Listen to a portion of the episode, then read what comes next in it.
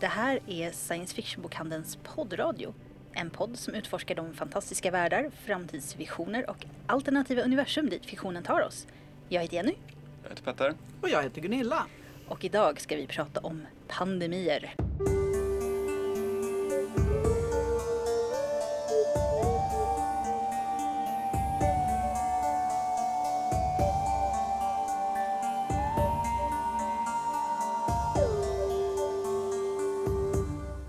Sätter igång så tänkte jag bara tala om att det går att kontakta oss via mail. Precis. Ja, om ni har något att säga, Eller har frågor. synpunkter, allt möjligt. precis, vad ni har på hjärtat?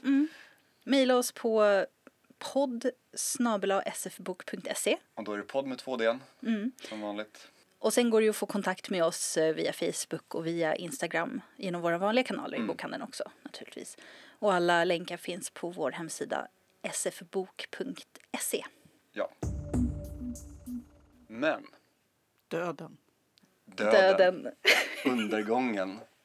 Vad, vad tänker vi om pandemier? Ja, det jag, jag tänker först det är ju att eh, det är ju oerhört populärt i fiktion. Alltså både inom fantastiken och inom vanlig litteratur så är det vanligt med pandemier. Men varför är det så himla populärt med pandemier? Varför vill folk skriva om det? Ja, jag vet Alltså det är liksom det här, jag tänker att det är lite det här monstret som man inte kan se. Alltså det blir ju som någon sorts ett monster ändå. Och att det liksom, det går på alla. Det finns inget sätt att, att undkomma det. Du kan liksom låsa in dig i, i, någonstans. I, men det är liksom, de här bacillerna kommer liksom, The Great Equalizer. Exakt. Rika och fattiga Mm. dör mm, lika fullt. De rika kanske till och med mer för att Ja, är det De inte ofta res- det som händer? de flyger mer, de reser mer. De försöker låsa in sig i sina slott som är Edgar Allan Poes The Masks of the Red Death. Men döden kommer till dem. Ja, ett utav urexemplen verkligen. Ja. verkligen. Är det inte så också att många författare gärna skriver den berättelsen också att eh, ja, de här eh, otroligt privilegierade människorna som sitter i sina elfenbenstorn och tittar ner på patrasket, de kommer minsann inte heller undan när någonting sånt här händer. Det är ju ett sätt att få ett tvärsnitt också man kan, av befolkningen. Man kan få så att säga det persongalleri man vill därför att man kan ta koll på dem man inte vill ha med i persongalleriet. Så kan man få en mer varierat persongalleri än vad man lätt kan få till annars.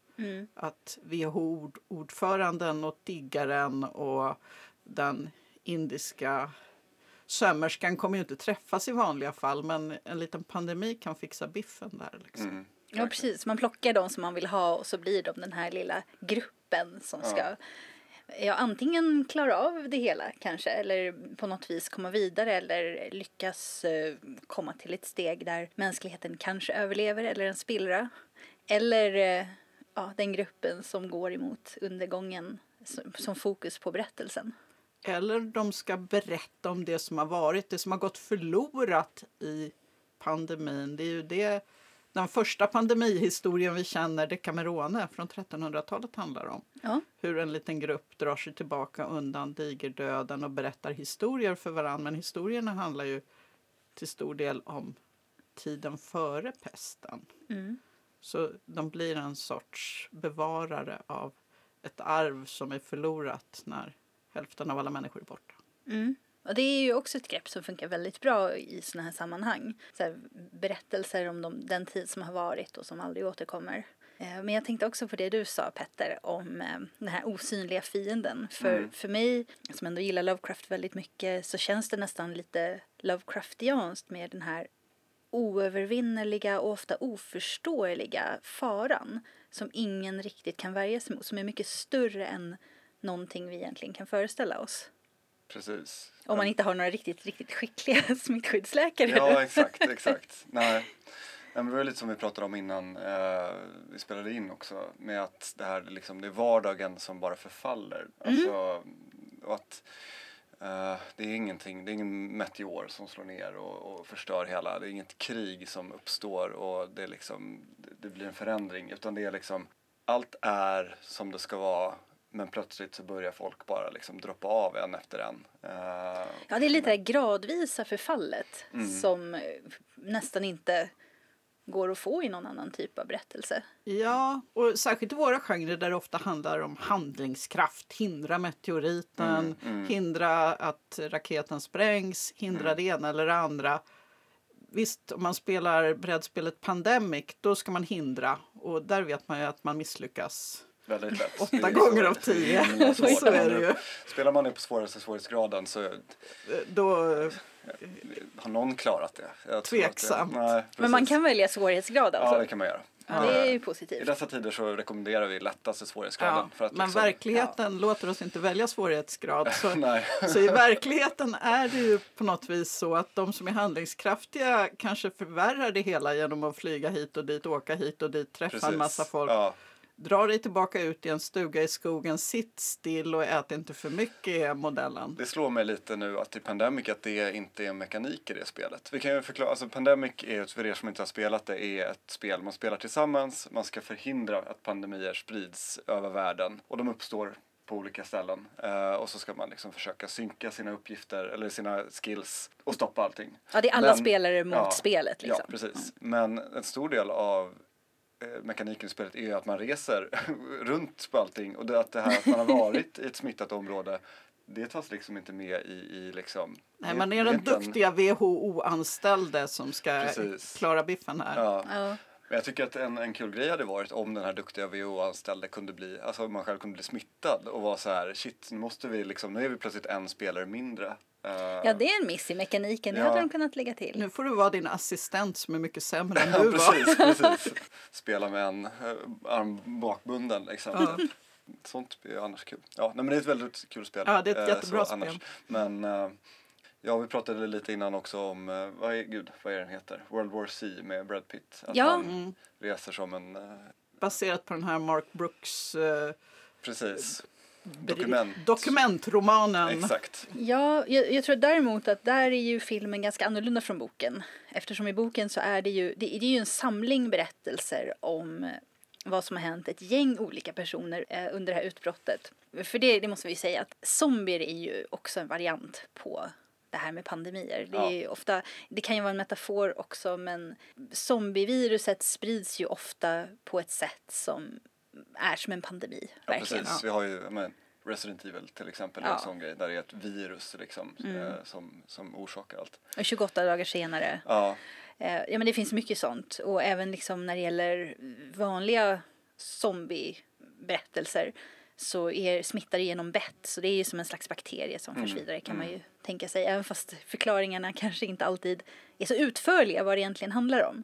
nej. Pandemi Eh, med actionmöjligheter kan Ja. precis. säga.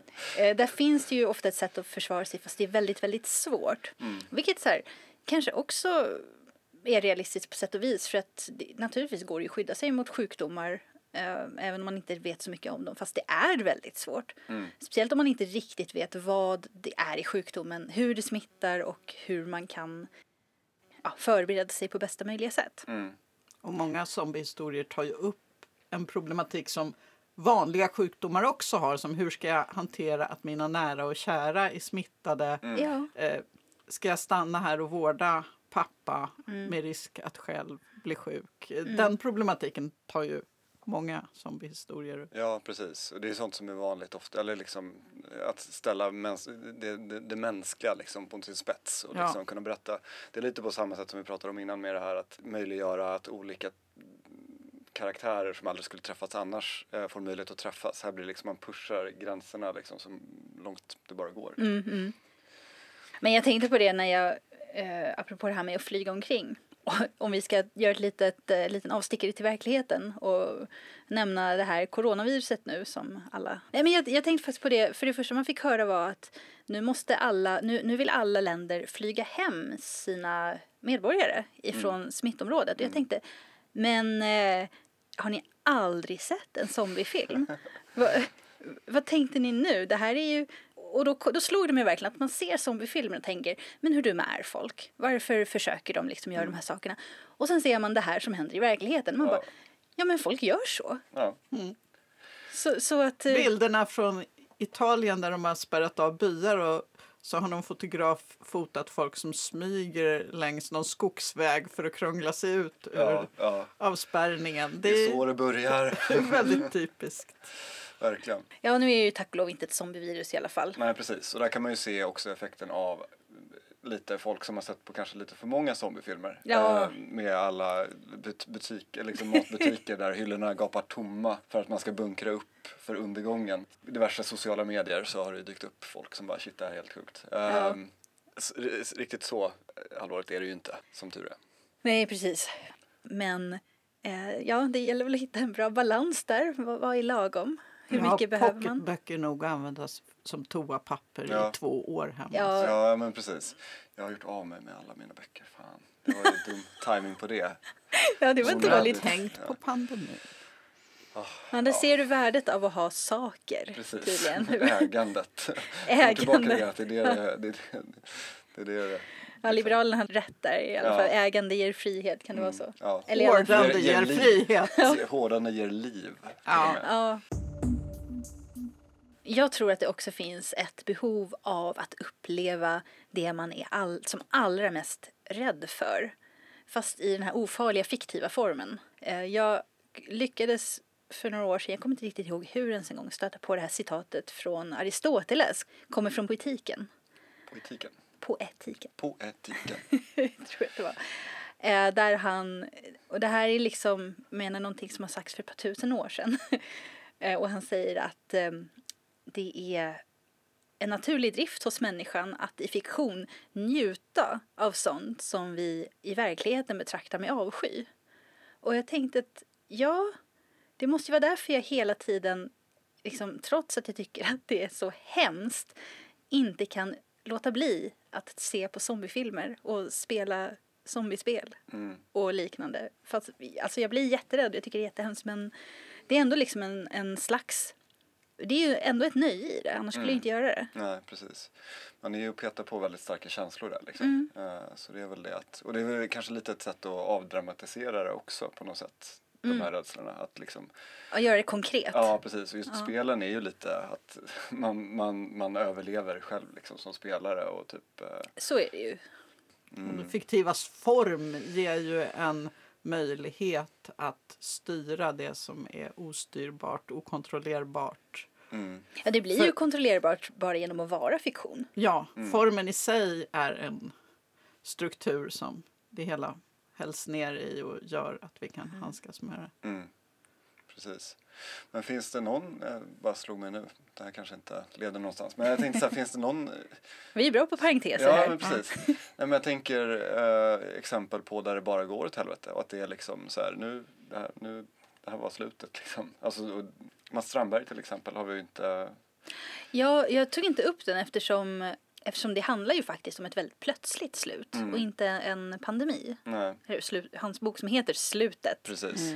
Eh, Jag skulle vilja göra ett program någon gång som handlar om eh, den här typen av apokalyptiska slut i fiktion. Men det, det tar vi en annan gång. Ja. Eh, För idag, idag, idag är det det långsamma Ja, vi, sönderfallet vi som bockar hänger alla, alla muntra. På man tycker att slutet på mänskligheten är ett slut. Till Ja, exempel exakt. Margaret Atwoods Mad Adam-trilogi som börjar med Oryx and Crake. Jättebra böcker Mm. för övrigt. Där försvinner ju huvuddelen av mänskligheten i och med att en av personerna i böckerna, det här är väl inte direkt, det är väl en spoiler men ni får hålla för öronen om ni är känsliga, Mm. eh, skapar ett sorts biovapen som tar koll på de flesta vanliga människor. Han skapar också en ny underart av människa. De, het, de är döpta efter, någon, efter hans namn på något sätt. Krakarna. ja, jag minns inte vad de kallades i boken. I alla fall. De är blidare, snällare, mer samarbetsvilliga, mer sociala varelser än Homo sapiens sapiens som i, i de här tre böckerna är visar sina allra sämsta, ruttnaste och mest våldsamma sidor mot varann. Men där finns det ett sorts, en sorts fortsättning men man får en känsla av att just vår modell av människa går ut i natten. Mm. Ja, Det, var, det går ju ihop med det här som jag, den här frågan som jag hade som är varför man använder pandemier i fiktion eller på vilka olika sätt det kan användas. För att olika författare har ju olika syften med det de skriver. Alltså de vill ju säga olika saker. Till exempel om mänskligheten och vad mänskligheten är eller hur mänskligheten är. Bör den ens finnas kvar? Eh, är det kanske bra att den utrotas? För det, det finns det ju vissa som tycker, som skriver, som tycker att det kanske vore lika bra om mänskligheten bara dog ut. Medan andra mer vill liksom visa, men så här, så här modigt och ädelt kan människor handla i, i väldigt pressade situationer. Mm. Båda är ju väldigt, det är ju två olika liksom av, av gungbrädan, två Ja. extremer liksom. Ja, eh. Som blir en eller andra. Och en pandemi ger ju onekligen, eller liksom sjukdomsundantagstillstånd ger ju möjlighet att utforska hur människor uppträder i kris. Mm. Ja, Det är ju ändå det väldigt många sådana berättelser det handlar om. Till exempel en annan klassiker som inte är i vår genre men ändå väldigt bra. Albert Camus Pesten som handlar om en läkare under en pest och utforskar hur individen reagerar i en krissituation och hur man moraliskt förhåller sig till en omöjlig situation. Mm. Och det är många böcker väl Ja, i det här facket som tar upp det. Ja, en av våra kollegor hade ju gett den fem stjärnor av fem möjliga. precis. Den är Så- busbra. Mm. Boken som gjorde mig till existentialist. Ja. Ja, Jag blev sugen på att läsa den också. Ja, jag med. Jag måste, den är på min Den är på din lista. Gud, Lista. Ja, ska det komma ska- i en ny svensk översättning tror jag i år, lite senare. Ja, Men då kanske vi har anledning att återkomma till den då i höst. det är ju väldigt många inom fantastiken som har inspirerats av alla de här klassikerna som vi har nämnt. För det är ju ett tema som återkommer. Det är ett väldigt allmän, allmänmänskligt tema. Och när man kommer till fantastiken, både science fiction och fantasy, då har man ju så stor frihet. För då behöver man inte ta hänsyn till vad som är möjligt här och nu. Man kan ju skapa ett zombievirus som kan bete sig precis hur som helst. För att man ska kunna eh, berätta den historien som man vill berätta. Jag tänker ju på The Last of Us. Du har ju spelat det, precis. Lester, eller hur? Ja, Också. Ja, det är ju väldigt bra. Och det, det börjar ju i själva utbrottet Mm. av, av det här virus eller parasit. Eller vad, jag vet, kommer inte ihåg exakt vad det är. Det är någon sorts Det är en spor, svamp. spor typ. Ja, det är en som- svamp. Ja, Och till slut, det, det, om man bara berättar det så här rakt upp och ner så låter det inte jätteläskigt. För att det börjar med att man, man blir så här äh, infekterad av en svamp. Och, och till slut man, blir, man får i sig mer och mer av de här sporerna. Så till slut så blir man bara en sån här svamp. jag vet inte om ni har sett eh, Planet Earth, den. BBC-dokumentärserien om, om Mm. jorden. Eh, där finns det ju läskigt nog så finns det, det här på riktigt. Det här fast i Ja, har mycket, mycket, mycket mindre skala. Ja, Det är en svampar svamp. som kontrollerar insekter En va? svamp i djungeln, precis, som tar över eh, myror Myror. och gör att den här myran blir på, upp, den liksom övertagen så rör den sig tillbaka till sin stack och klättrar upp så högt den kan och, och, och liksom greppar tag i en gren eller något sånt där, typ ovanför myrstacken. Och när den har gjort det så börjar det växa ut en, en svamp ur skallen på den som släpper ut nya sporer och infekterar oh. hela det där det är sån jävla mardröms... Eh, Ja, det låter där. superläskigt. Ja, och veta att det faktiskt finns. Att, ja, uh. Men det är väldigt Last of Us. Det, är lite, det, är Det känns samma, lite inspirerat av det, Ja, ja. verkligen. Jag kan tänka mig att någon har sett det här avsnittet och bara hmm, det där Ja. har vi någonting att ta av liksom. Ja. Eh, Men i, den, i det spelet så känns det ju som om eh, spelskaparna lutar lite åt det här att människor är ganska avskyvärda varelser Ja. trots allt. Och det är väldigt, jag vet inte, du hade inte spelat Last of Us? Jo, jag har spelat det. Ja. Absolut. Jag, jag tyckte bara att jag tyckte att det var ett väldigt bra spel. Mm. Men jag tyckte inte om allt dödandet av andra människor. Alltså Nej. jag tyckte det var lite obehagligt ärligt Ja. talat. Och jag, jag var inte så helt med på att det var att så många skulle bli så onda. Nej, Om du förstår vad jag menar. nej, jag förstår. Det ska bli väldigt spännande. Kommer ju, del två kommer ju Ja. om ett par månader. Men det som jag tycker är, det är, jag kan, det är lite problem med de uh, Naughty Dog som utvecklingarna, he- utvecklarna heter. De har Ja. lite problem med det här med balansen mellan historien de berättar och våldet som, eh, Ja. eh, som, som liksom är del av spelmekanikerna. Och det Ja. kan bli väldigt, det är intressant. Just i spel så är det väldigt en sån här Det sak är som väldigt personligt vad man tycker är, när man tycker det är roligt och när Ja, man, precis. vad man har sina gränser där. Ja, de har ju den andra spelserien Uncharted där det ska vara någon så här lättsam Indiana Ja. Jones-karaktär och han bara mejar ner hundratals Ja. med Ja. människor som är liksom, de är kanske inte direkt onda, alltså så här, de, ja, de, de vill skjuta honom så då dödar han dem liksom. Ja. Väldigt konstig balans där och lite så här, ja, Mm. går de ma- synkar inte helt. Och det är lite problemet i Last of Us också. Mm. Men det som jag tycker är spännande med Last of Us, jag vet inte, kan vi spoila Last of Us? Det tycker jag nästan vi kan Det är göra. några år gammalt Ja, nu. Så det tycker jag. Vi, vi, varnar, 2000. ja, vi varnar folk nu för att vi kommer att göra det. Så. Spoilers. Men på tal om det här med, med, med smittohärdar och eh, liksom vad människan skulle göra för att om, om man skulle hitta en, en, ett botemedel. För det hela Last of Us går ut på att man ska föra den här tjejen Ellie till ska säga, rebellgrupp för att hon har liksom, henne, hennes kropp finns, hon är immun så där, hon bär på botemedlet. Ja, de börjar väl med, alltså första etappen, inte, inte allra första etappen, men liksom en stor del av första halvan av spelet går ut på att man ska försöka ta sig, tror jag, till någon slags smittskyddsinstitut. Där man tror att det finns forskare som kan eh, skapa något slags eh, vaccin. Mm. Hon har ju blivit biten av en sån här svampzombie och Mm. fått, eh, och, och inte blivit en själv, utan hon är ju immun. Precis. Eh, Och när man, sen visar det sig att man måste ta sig ännu längre än vad man trodde från början då. Ja, Men För att det är ett spel. Ja, precis. När man kommer fram till slutet då och hittar de här människorna Mm. då bestämmer man sig ju för, alltså det, det var där som jag tyckte att det brast lite faktiskt. Det är där jag tycker det blir jättebra. Ja men jag, inte själva, Det, ja, det som händer i storyn tycker jag är bra. Men Ja. liksom kanske inte... de de var lite, blev lite av en karikatyr av de så här, onda Jag ska vetenskapsmännen. förklara vad det är som händer. Utan då är det så Ja. här, man kommer dit och då blir det klart att Ellie måste, för att man ska kunna få fram det här liksom botemedlet så måste Ellie dö. För de behöver någonting. Ja, det var det som jag tyckte var lite så här, men varför då? Okej, det, det var lite... Det är för att, ja, men jag tycker alltså Det är för att de ville att det skulle hända. Det är, det är Ja. lite att de ville ha det här valet. Att, Ja. att han, vad heter han, Joe? inte Joe. Joe. Heter han Joe? Väldigt generiskt. Heter han Joe? Nej vänta, han som skriker ju flera gånger. Joel. Joel. Ja, Det var nära. ja nästan. I, I vilket fall så vill ju tv-spelsskaparna att han skulle göra det här valet. Det blev bara liksom en, en grej. Att hon måste dö för att det behövs för historien.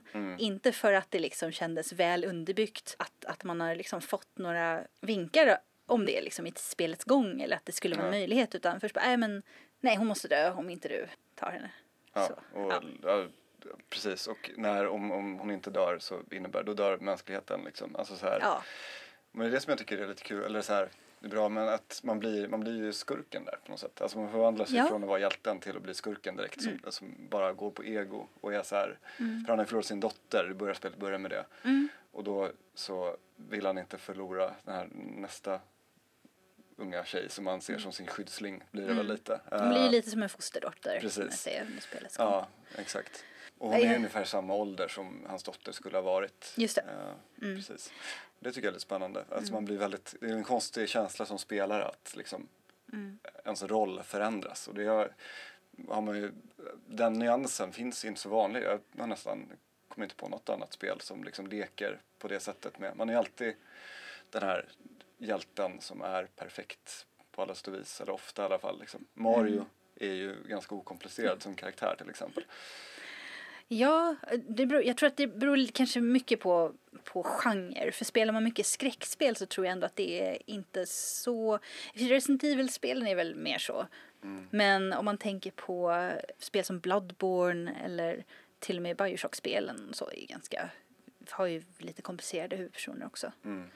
Eller personer som man inte vet. Men där, där tyckte ju jag att man i The Last of Us, man ser ju inspiration både ifrån eh, ja, de här svamparna förstås. Ja. Men, men också tänker jag på 28 dagar senare. Ja, eh, väl, framförallt med de här springande zombierna. Mm.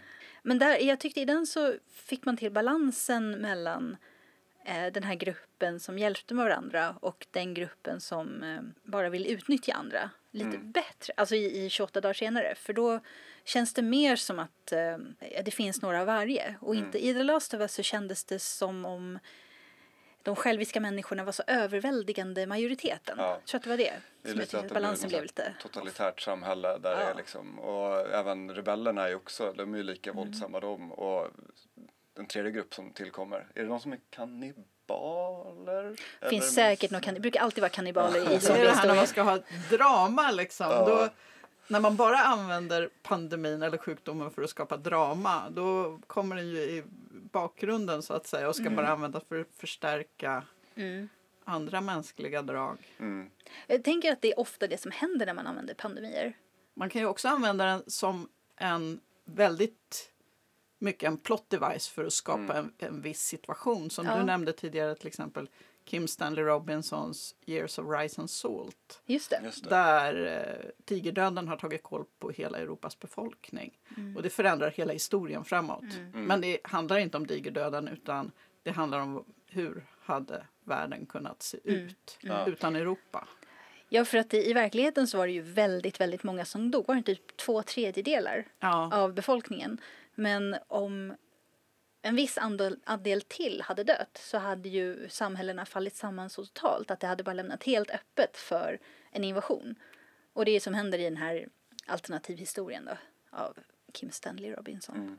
Men hur var liksom när tidsmässigt utspelar den- alltså den har det som, utsp- alltså, så här, som språngbräda? Startpunkt, ja. Och sen utspelar den sig under flera hundra år Ah, där okej. till exempel Nord och Sydamerika utvecklas självständigt på ett annat sätt därför att Ja, europeer. Européerna kommer inte dit. Nej. Europe, Europa blir muslimskt. Det blir en helt annan... Ja.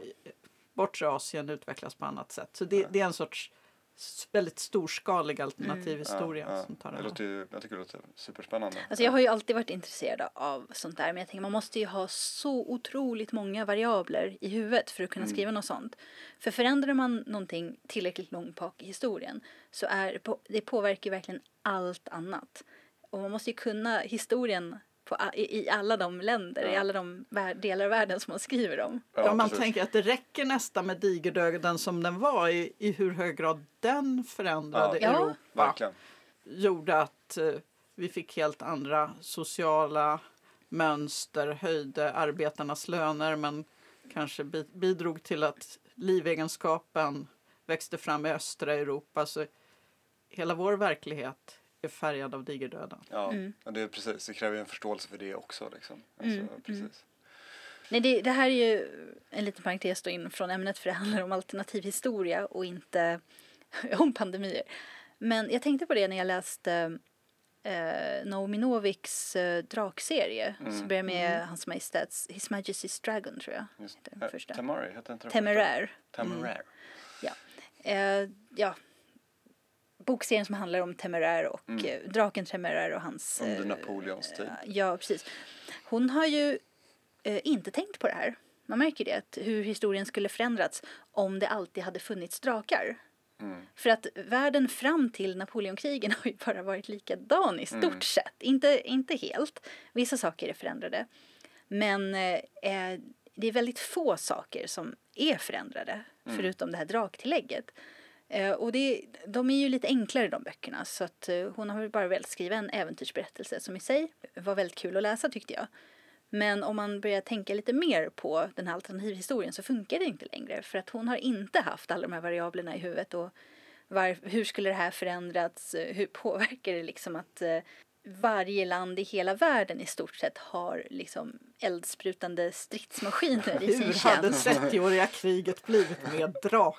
Ja. Gustav II Adolf, en stor svart drake. Det här känns fantastiskt. Röjande mot Prag med silverbibeln i vänster hand. Här Ja, kan men bli jag bra. tänker också... Jag bara här, känner, här har vi någonting. Netflix tv-serie. Ja, copyright. Eh, nej men jag tänker bara på en sån enkel sak som eh, spridningen av kristendomen liksom. Skulle den ha blivit... Eh, Jag får såna bilder i hu- huvudet nu Ja. liksom. ja men det, det finns ju Ja. jättemycket som bara skulle kunna Fadern, bli helt... sonen och den heliga Hela draken. Ja och, och om alla i stort sett är på samma nivå så har ju inte vissa områden det här övertaget. Det, det är ju om vissa har starkare drakar än andra men det verkar inte heller riktigt vara fallet. Hur är det Utan, med de amerikanska drakarna? Jag har inte läst Jag den har- här serien. nej jag har inte läst så långt. Ja, De första dyker inte i Europa, andra delen i Asien, Ja. tredje delen, vart tar de vägen efter det? Eh, De, har varit, de, de delar som jag har läst har de varit i Europa, Afrika, Asien och Australien. Ja men det utspelar sig ju under Är det 1800-talet. inte 1820-30-tal? Alltså de har ju fortfarande den här flottan som fortfarande har samma traditioner och verkar ha lite samma, alltså det, det är väldigt mycket som är lite samma som det var i verkligheten och det är inte riktigt underbyggt med... Hornblower fast med drakar. Ja men det är verkligen det. Jag, jag tror till och med att eh, första boken från början var skriven som en fanfic eh, på Ho- Hornblower-serien. Eh, där draken var en utav personerna faktiskt. Från, eh, Det, det måste man ju ändå kunna köpa. Det, det tycker jag. Har man en rolig serie om drakar och alla älskar den här serien då kan man ju inte kräva att man ska ha någon nej, men det, Nej. jag, doktorshatt i medeltidshistoria tänk- och drakarnas betydelse. För men jag tänkte att här fanns det en väldigt stor skillnad Ja. mellan hur, Mm. hur olika personer gör det. Att, eh, Ja. det. En del lägger bara på, som sagt, vi lägger på lite drakar. Och en del har verkligen tänkt igenom hela historiens gång och liksom kommit fram till men hur har allt blivit annorlunda? Mm. Det är ju nästan omöjligt. Ja, jag göra. tänker också det. Det Mm, verkar det är- supersvårt. Men eh, det beror ju helt på vad det är man vill säga med sin historia också. Ja. Och det är där jag tänker att vi, vi kommer tillbaks hit till pandemierna.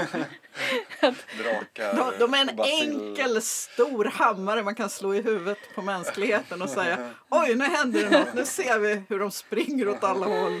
Skulle Ja. de inte ha gjort, nu blev det bara värre.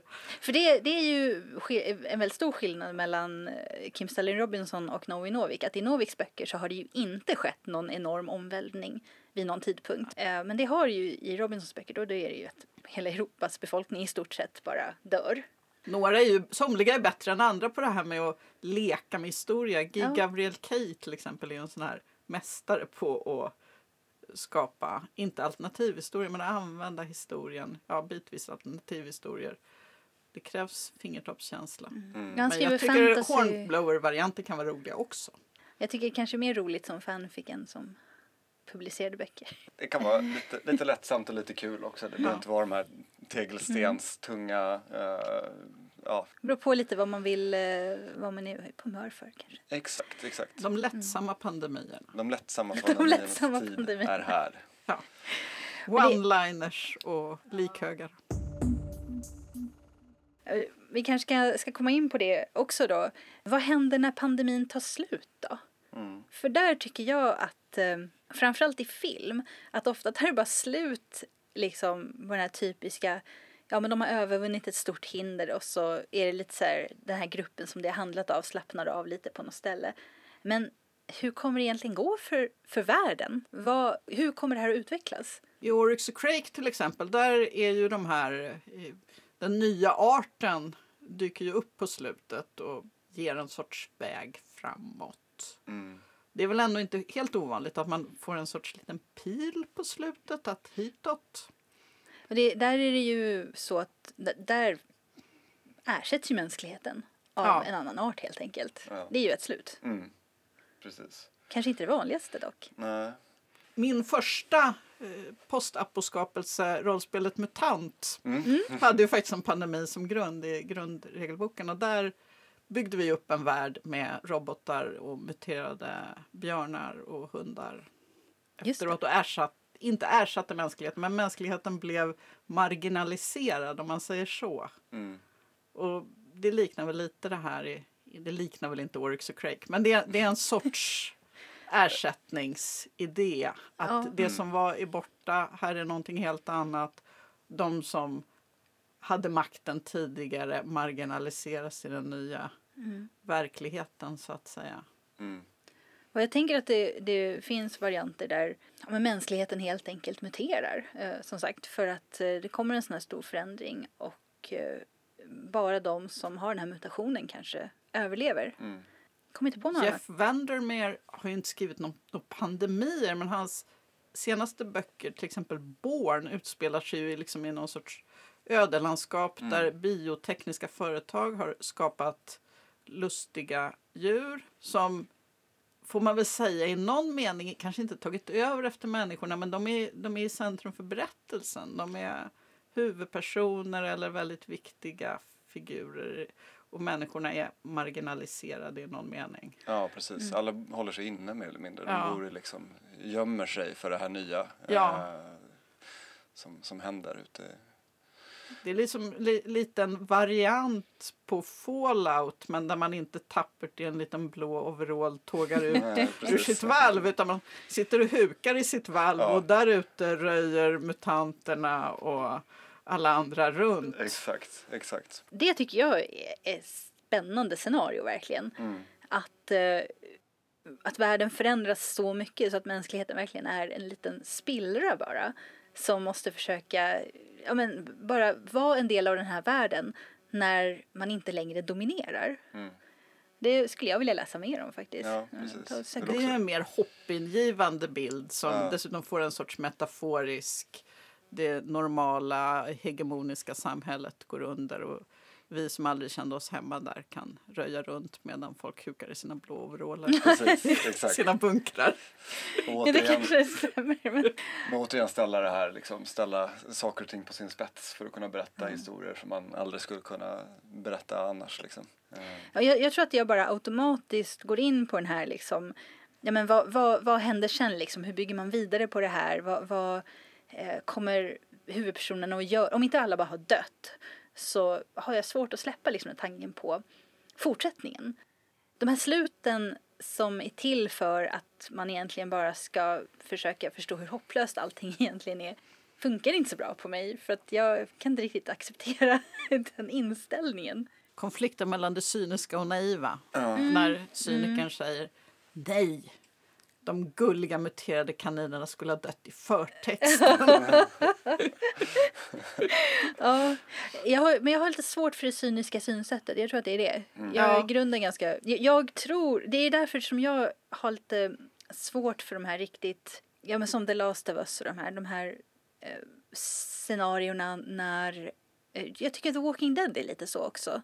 Att eh, ja, det riktiga monstret är människan och det är Ja, människan precis. som egentligen är ond. Det finns ju en sorts machismo i botten. Som Ja. Jag har mö- mött många människor när jag har spelat rollspel som vill ha den här typen av omöjliga val. Mm. Och det är ju inte det att de älskar omöjliga val utan det är ju en vilja att få visa upp en sorts bad boy-sida. Mm. Utan att riktigt vilja ta ansvar för den så att säga. Utan att Mm. säga, ja, men nu är det jag som är the bad boy och jag behöver inga val för det.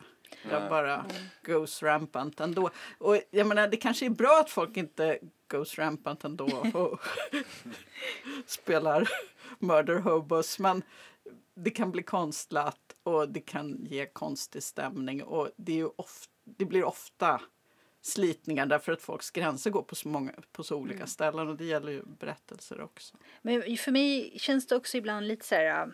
Ja, men som en väldigt ytlig analys om vad Mm. människor Ja, är. men precis. det är väl Ja. det. Att, att, Det är väldigt eh, simplistiskt. Det är en tänka på, fantasi liksom. skulle jag säga. Det är en Ja. fantasi för att få, få göra vissa saker. Mm. Jo. Med en sorts eh, godkännande från berättelsens logik. Mm. Mm.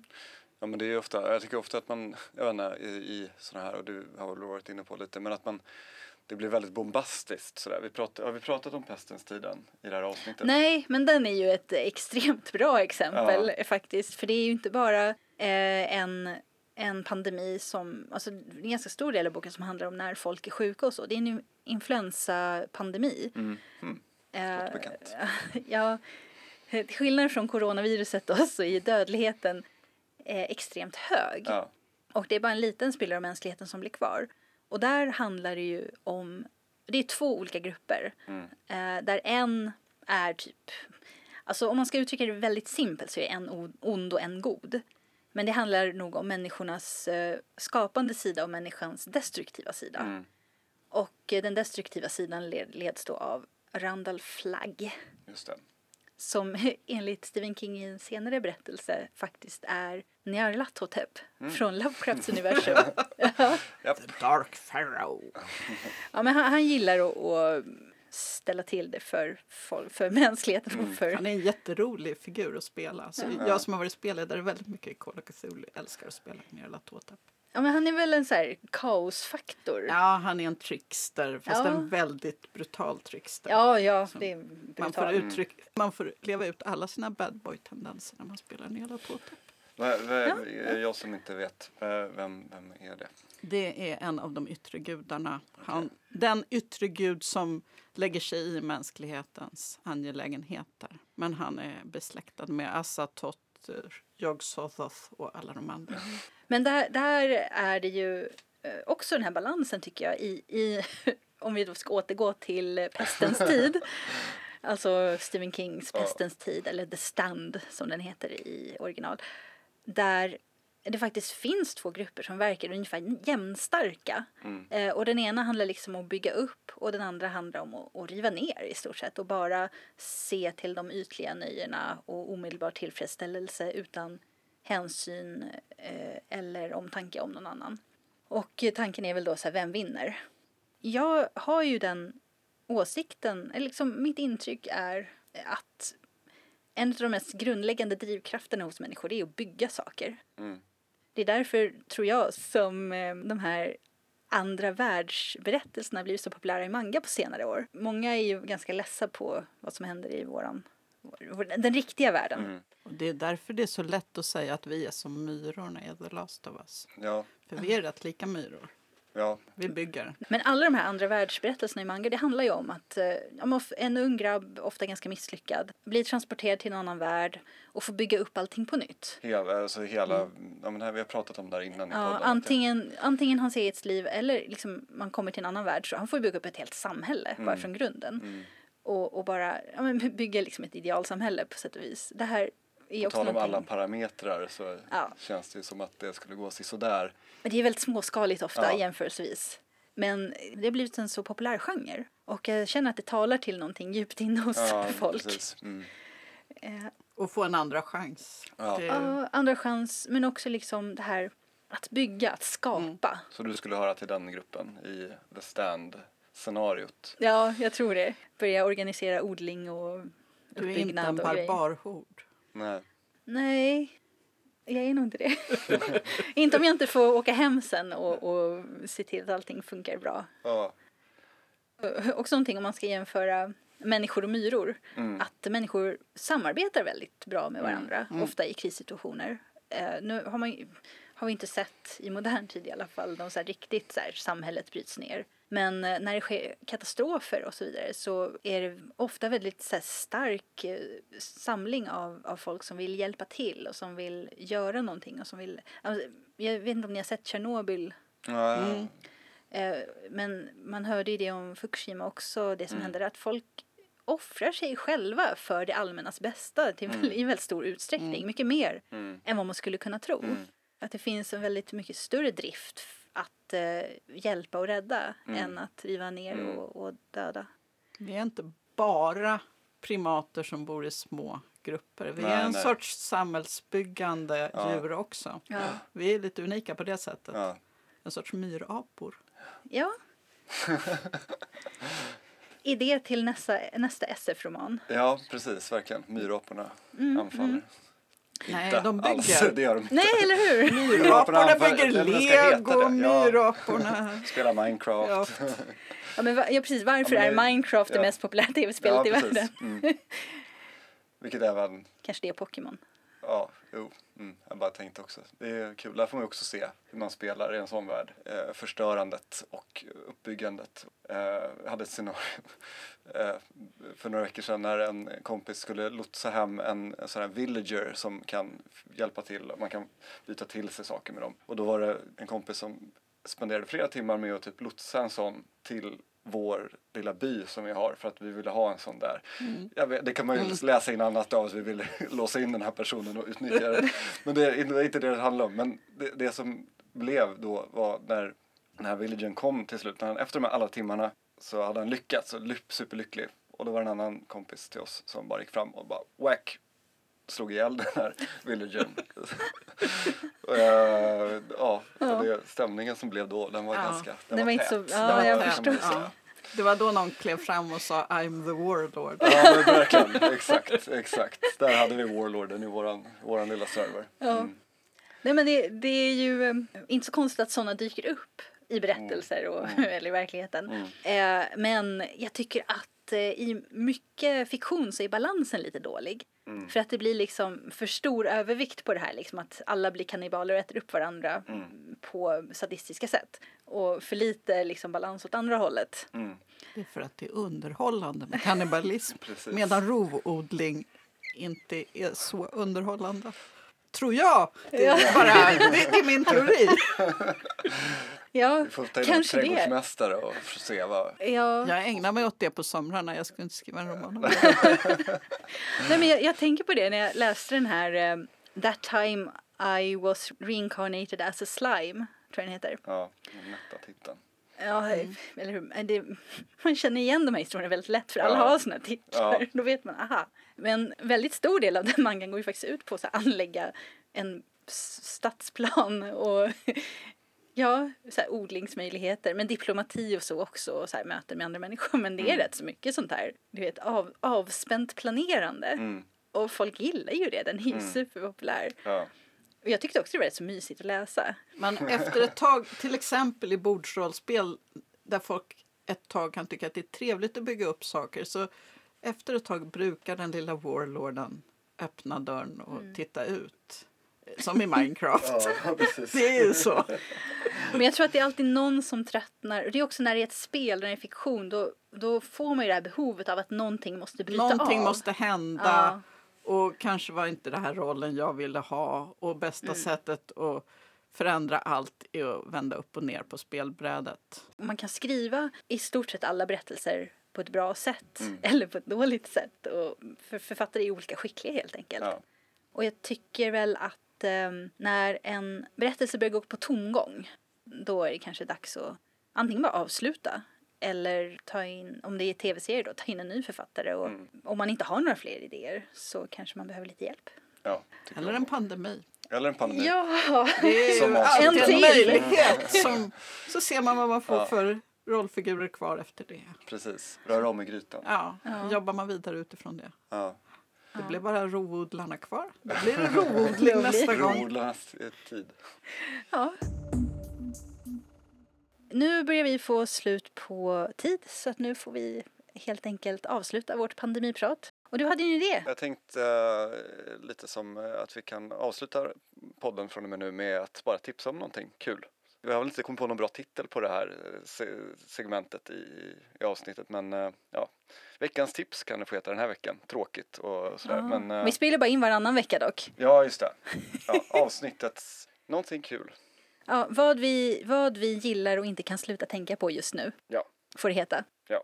Vi kör en isekai-titel. Ja, det blir, jag, gillar, jag gillar den. Ja, bra. Får jag, ska jag börja, eller vem vill börja? Jag tänkte fråga Gunilla. Ja, men det är Ska klart jag börja? Ja, Ja, Vad jag inte kan tänka på just nu. vad du inte kan sluta tänka på. Vad jag aldrig har tänkt på. Eh, just nu tänker jag på att jag precis har lämnat in en of Cthulhu-kampanj som ska komma ut på svenska. Som heter Tjurmannen från Kungsskär och featuring, spoiler, håll för öronen, Nyarla Tåtep. what? Favorithuvudperson. Yay! Och när, eh, är, när är det här tänkt? Den ska väl komma ut... Spelet ska komma på svenska till påsk är det tänkt. Just det. Men frågan är om... Jag tror inte att kampanjen hinner komma till påsk. Så den Nej. kommer kanske i juni eller så. Vi har inte fått något klart utgivningsdatum. Men man är svenska små utforskare som ställs inför fasor från bortom verkligheten. Sommarskräck. Sommarskräck. Ja, Rollspelskampanj. Ja. Stor. Spännande. Du då Jenny? jag har precis läst ut den nyaste Aronovich-boken i Rivers of London-serien. False Value. False value. Ja, eh, den var jättespännande och handlade lite otippat om eh, artificiell intelligens. Jaha. Oh. Ja, Ja, just det. Han hade börjat på en datafirma. under täckmantel. Det brukar ju handla om spöken och magiska mord och ganska så hemska händelser i ett London där det finns magi, eh, magiska varelser. Och han har en jättefin beskrivning av London. Han gillar Ah. att beskriva arkitektur Ja. och stadsplanering. Och eh, den byggande lilla människomyren, apan, får Alltså, sitt lystmäte här. Gud, ja, det är kanske därför jag älskar den så mycket. Ja. Men hans, eh, eh, hans huvudperson är ju verkligen en utpräglad Londonbo. Om man gillar urban fantasy, man gillar deckare Mm. och man gillar eh, magiska brott med lite skräckinslag. Lite blod och inälvor, eh, men inte överdrivet mycket. Så läs den, jag tycker den är superbra. Mm. Finns, om man har lite tur så kan man hitta utgåvan med ett självlysande omslag. tycker sånt är Ja, i alla fall den senaste boken. Mm, precis. Eh, jag tänkte tipsa om en serie som finns på Netflix Mm.